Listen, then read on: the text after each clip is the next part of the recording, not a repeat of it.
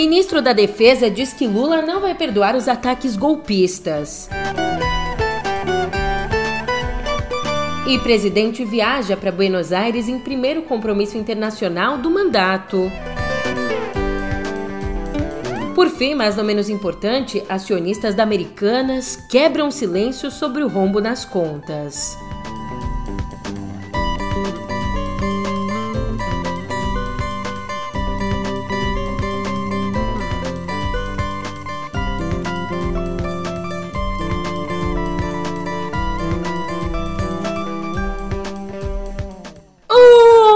Ótimo dia, uma ótima tarde, uma ótima noite para você. Eu, eu voltei agora pra ficar. Ou se você preferir, porque eu não sou cantora, eu sou a Julia Keck. E vem cá, como é que você tá, hein? Eu tô bem descansada, tirei minhas férias, dormi, esperei o mundo acabar em barranco pra eu morrer encostada. Mas aí é que tá, você sabe, o mundo não acabou. Ele só despencou por conta dos golpistas. E agora Agora a gente lida com os escombros no pé do ouvido. Que bom ter você de volta aqui comigo.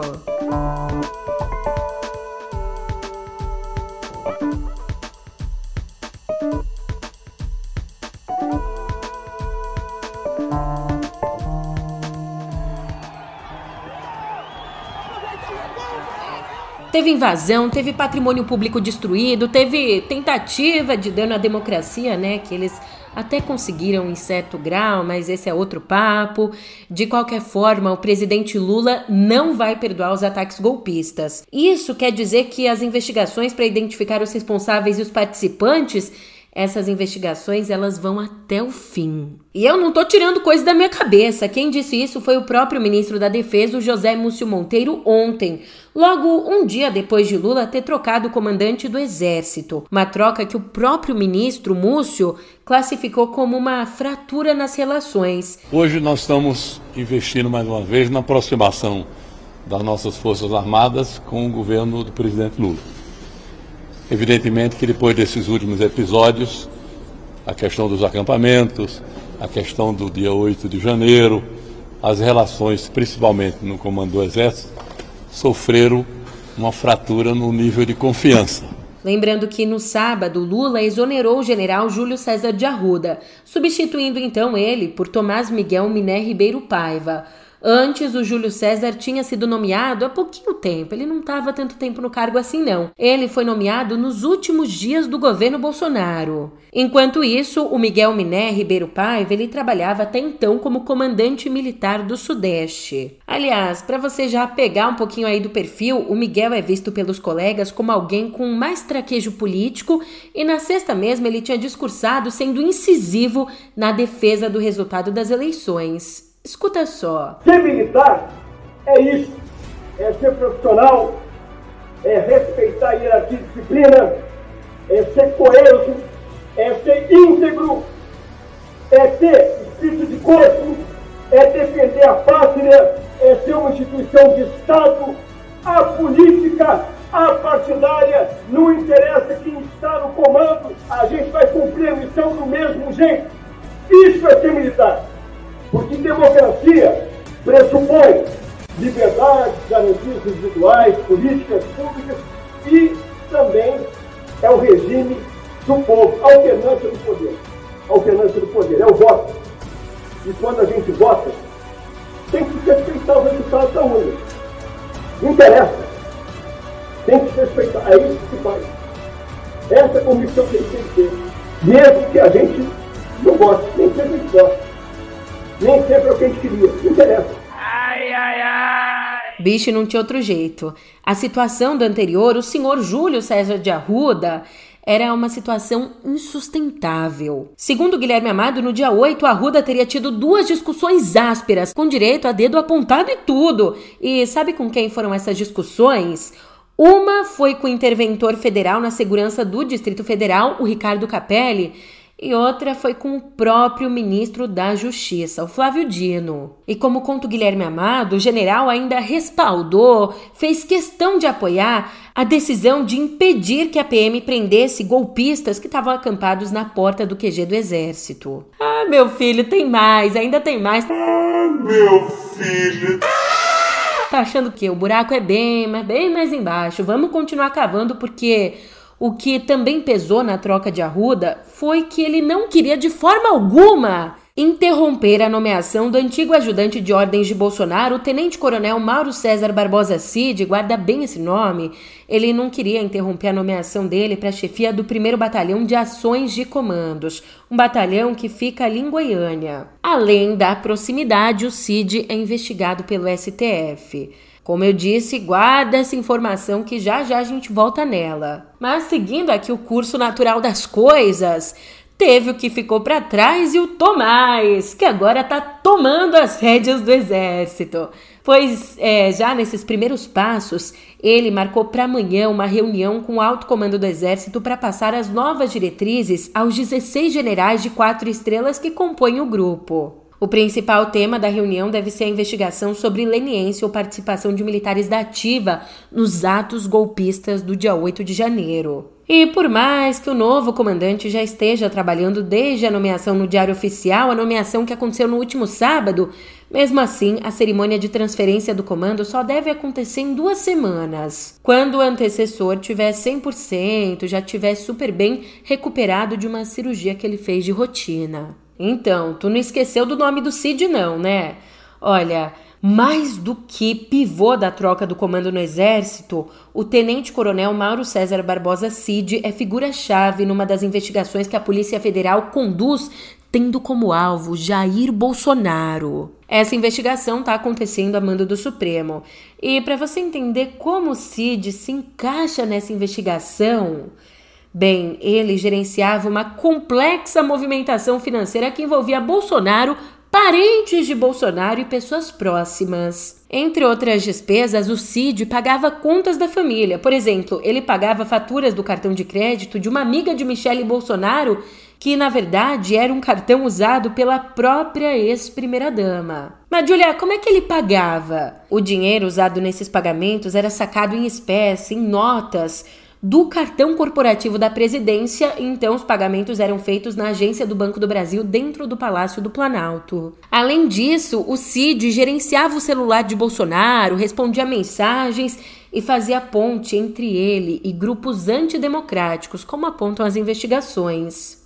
Por escrito, Bolsonaro, adivinha só, negou que houvesse saques no cartão pessoal dele, por mais que a presidência tenha vários cartões corporativos.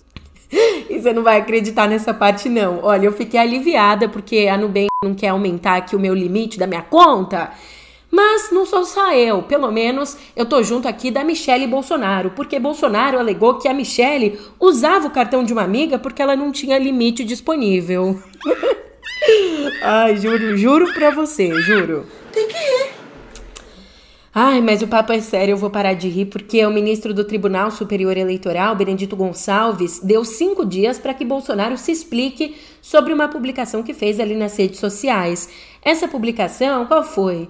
Ela foi um vídeo que Bolsonaro compartilhou e depois apagou rapidinho, no qual um procurador do Mato Grosso do Sul, Felipe Jimenez, defende que a eleição de Lula foi fraudada e que o voto eletrônico não é confiável. Para de insistir, chega de se iludir. Ainda o vídeo traz junto com ele uma legenda bem assim, abre aspas. Lula não foi eleito pelo povo, ele foi escolhido e eleito pelo STF e TSE. Ai, que dá até arrepio de lembrar das narrativas que um governante espalhava, fomentava por aí, né? Ave Maria, vamos melhorar o clima aqui? Então, você tá sabendo que o Geraldo Alckmin é presidente do Brasil? Bem-vindo, doutor Geraldo Alckmin. Calma, ele é o presidente interino é que Lula viajou ontem para Buenos Aires na primeira viagem internacional desde que tomou posse.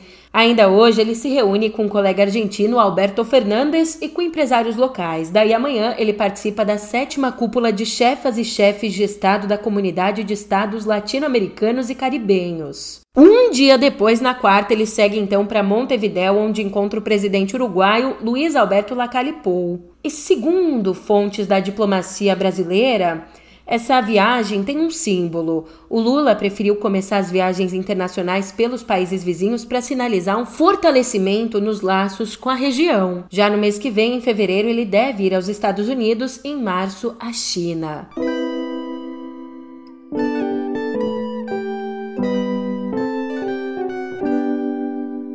Ai ai, lembrei que eu tento aqui fazer algumas piadas para aliviar o clima, mas a realidade ela é, é, mais dura e bate na nossa porta às vezes para escancarar casos como esse aqui. A Associação Uriri anunciou ontem a morte da mulher Yanomami fotografada em estado grave de desnutrição. A foto que foi muito compartilhada nos últimos dias, mas que foi tirada na verdade em dezembro e que mostra a vítima bastante desnutrida, debilitada, em cima de uma balança, sendo sustentada por uma agente de saúde. Ela só estava em pé por conta da gente de saúde. Essa mulher da foto, ela tinha 65 anos e era da comunidade Cataroa, onde a gente tem a presença de dezenas de crianças doentes e também de garimpeiros. Como você bem sabe, nos últimos anos os Yanomamis têm sofrido com garimpo ilegal e com casos graves de desnutrição severa, verminose e malária. Casos que têm acometido tanto crianças quanto adultos. Inclusive, a situação encontrada pelo governo nesse fim de semana fez com que o Ministério da Saúde decretasse, ainda na sexta, emergência de saúde pública na terra indígena. E para você ter uma ideia do cenário, um médico da Fiocruz que está ali desde segunda passada descreveu tudo isso como a pior situação de saúde e situação humanitária que já viu. E o presidente Lula, que esteve em Roraima no sábado para acompanhar os trabalhos das equipes, disse que vai acabar com o garimpo ilegal. Mas o quadro é muito mais preocupante do que às vezes a gente podia imaginar. Cerca de 40% dos Yanomamis foram diagnosticados com malária no ano passado. E durante o governo Bolsonaro, 570 crianças morreram. A maioria de doenças curáveis, como desnutrição e diarreia. Isso é inaceitável. Ali, nas terras deles, a chegada de profissionais de saúde foi bloqueada por garimpeiros nos últimos anos. Bem, sobre isso, o ministro da Justiça, Flávio Dino, afirmou que vai determinar a abertura de um inquérito policial para investigar os, abre aspas, fortes indícios de crime de genocídio diante dos sofrimentos criminosos impostos aos Yanomamis. Já o Bolsonaro, ele respondeu às falas de Lula, falas que criticavam descaso com os povos indígenas durante o último governo. Bolsonaro, para variar, ele chamou as acusações de farsa da esquerda e disse ter prestado 53 milhões de atendimentos de atenção básica aos povos tradicionais na gestão dele. É, e o pior é que no começo aqui da nossa editoria de Viver eu disse que às vezes a gente nem podia imaginar o impacto, mas a verdade é que a gente viu essa situação toda se desdobrando ano após ano. Infelizmente. Mudando de assunto, ainda na área da saúde, entre sexta e sábado, o Brasil recebeu 7 milhões e 700 mil doses da vacina infantil da Pfizer contra a Covid. No total, como é que foram divididas essas doses? Foram 4 milhões e 500 mil doses para o público de 6 meses a 4 anos e 3 milhões e 200 mil para crianças entre 5 e 11 anos. É que essa divisão existe porque os frascos são diferentes para os dois grupos. E essas vacinas devem ser distribuídas entre estados e Distrito Federal nos próximos dias. Saindo do país, a gente se depara com o caso Daniel Alves e uma atualização. Câmeras de segurança da boate Sutton em Barcelona mostraram que o jogador Daniel Alves ficou trancado no banheiro por 15 minutos com a mulher que o acusa de estupro. Essa informação é do jornal espanhol El Periódico e ele está preso na Espanha desde sexta, quando apresentou contradições no depoimento dele à justiça. E além disso, existe também o risco de fuga para o México, onde ele joga. Mas, Julia, que contradições foram essas? Ali, num primeiro momento, o lateral disse desconhecer a mulher que afirma ter sido violentada sexual e fisicamente. Mas depois ele mudou a história e alegou que os dois fizeram sexo de maneira consensual. E mais uma informação, porque eu já estava quase fechando o roteiro aqui do podcast quando saiu essa notícia aqui. Sabe quem é que se pronunciou na noite desse domingo? Jorge Paulo Leman, Marcel Teles e Carlos Alberto Sicupira. Ninguém mais, ninguém menos que os acionistas de referência da Americanas. É, por meio de uma nota pública, eles quebraram o silêncio desde que veio à tona o rombo de bilhões nas contas da empresa. E no documento, o que, que eles falaram? Eles negaram que tinham conhecimento sobre o que chamaram de inconsistências contábeis. Eles foram lá e escreveram bem assim, abre aspas, Jamais tivemos conhecimento e nunca admitiríamos quaisquer manobras ou dissimulações contábeis na companhia. Nossa atuação sempre foi pautada ao longo de décadas por rigor ético e legal. Isso foi determinante para a posição que alcançamos em toda uma vida dedicada ao empreendedorismo, gerando empregos, construindo negócios e contribuindo para o desenvolvimento do país. Fecha aspas. E para reforçar essa posição de nunca vi nem comi, eu só ouço falar, o trio ainda disse que Assim como todos os demais acionistas, credores, clientes e empregados da companhia, acreditávamos firmemente que tudo estava absolutamente correto. Errou! Eu, hein, não vou rir da desgraça alheia, não, me desculpa.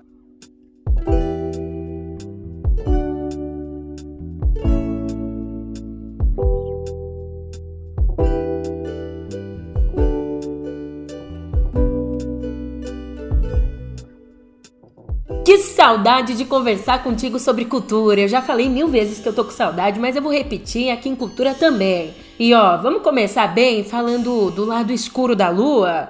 É, falta um pouquinho mais de um mês para completar 50 anos do lançamento do clássico álbum The Dark Side of the Moon, do Pink Floyd. Se você não tá lembrando, que eu acho bem difícil, eu vou descrever aqui a capa do disco para você puxar aí na memória. É uma capa que ficou quase tão famosa quanto as próprias músicas, virou tipo uma identidade visual da banda. É, eu tô falando daquela capa que traz num fundo preto o prisma de Newton. Um prisma sendo atravessado por um raio de luz que se transforma num arco-íris, sabe? E eu tô aqui falando, falando tudo isso por quê?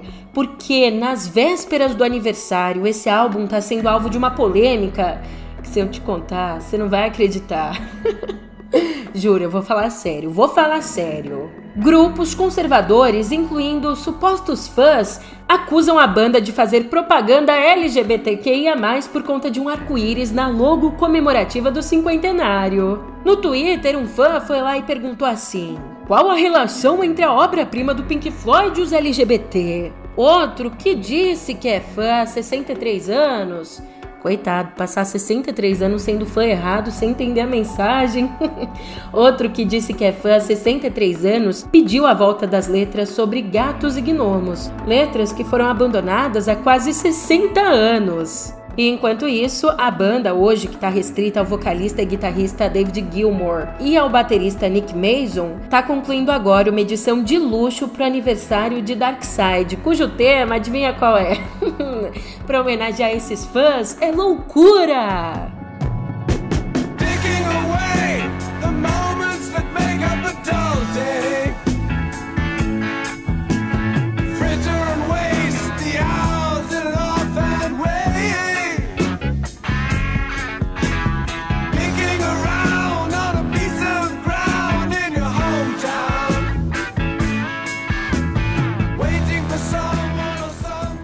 Em tempo, antes que a gente vá à loucura também, uma despedida.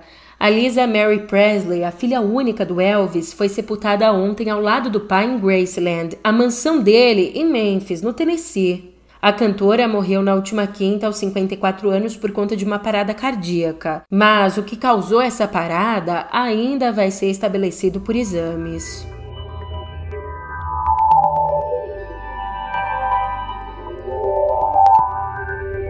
Já que eu tô aqui com saudade de tudo, é claro que eu ia estar tá com saudade dele. Quem mais? Quem mais? O Elon Musk, Não. CEO do Twitter.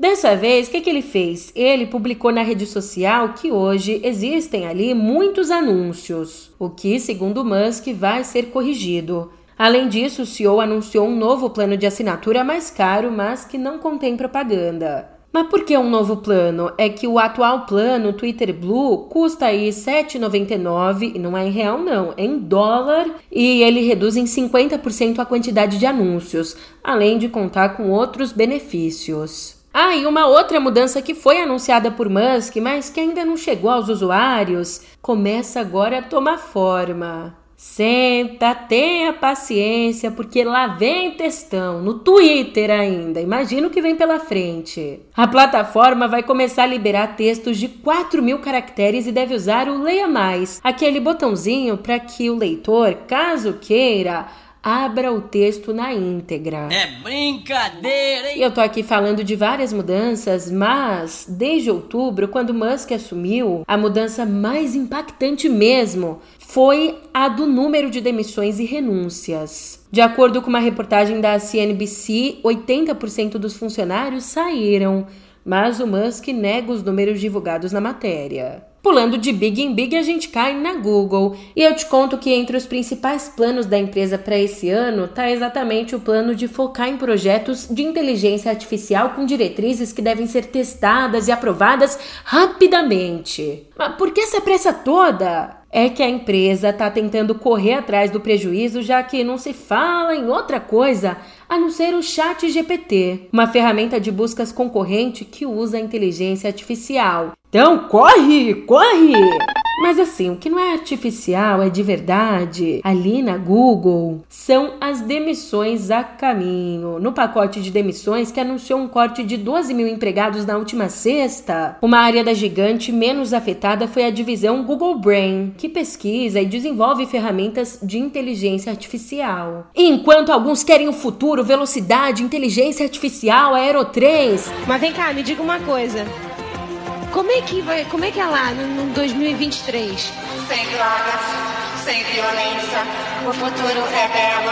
Sejam bem-vindos ao futuro. Olha, enquanto alguns querem futuro, a onda de outros é voltar no tempo. Segundo o Google Trends, a ferramenta do Google que mede o interesse por assuntos pesquisados, em janeiro o termo cybershot disparou por conta dos jovens, por conta da redescoberta dos anos 2000 e tudo isso.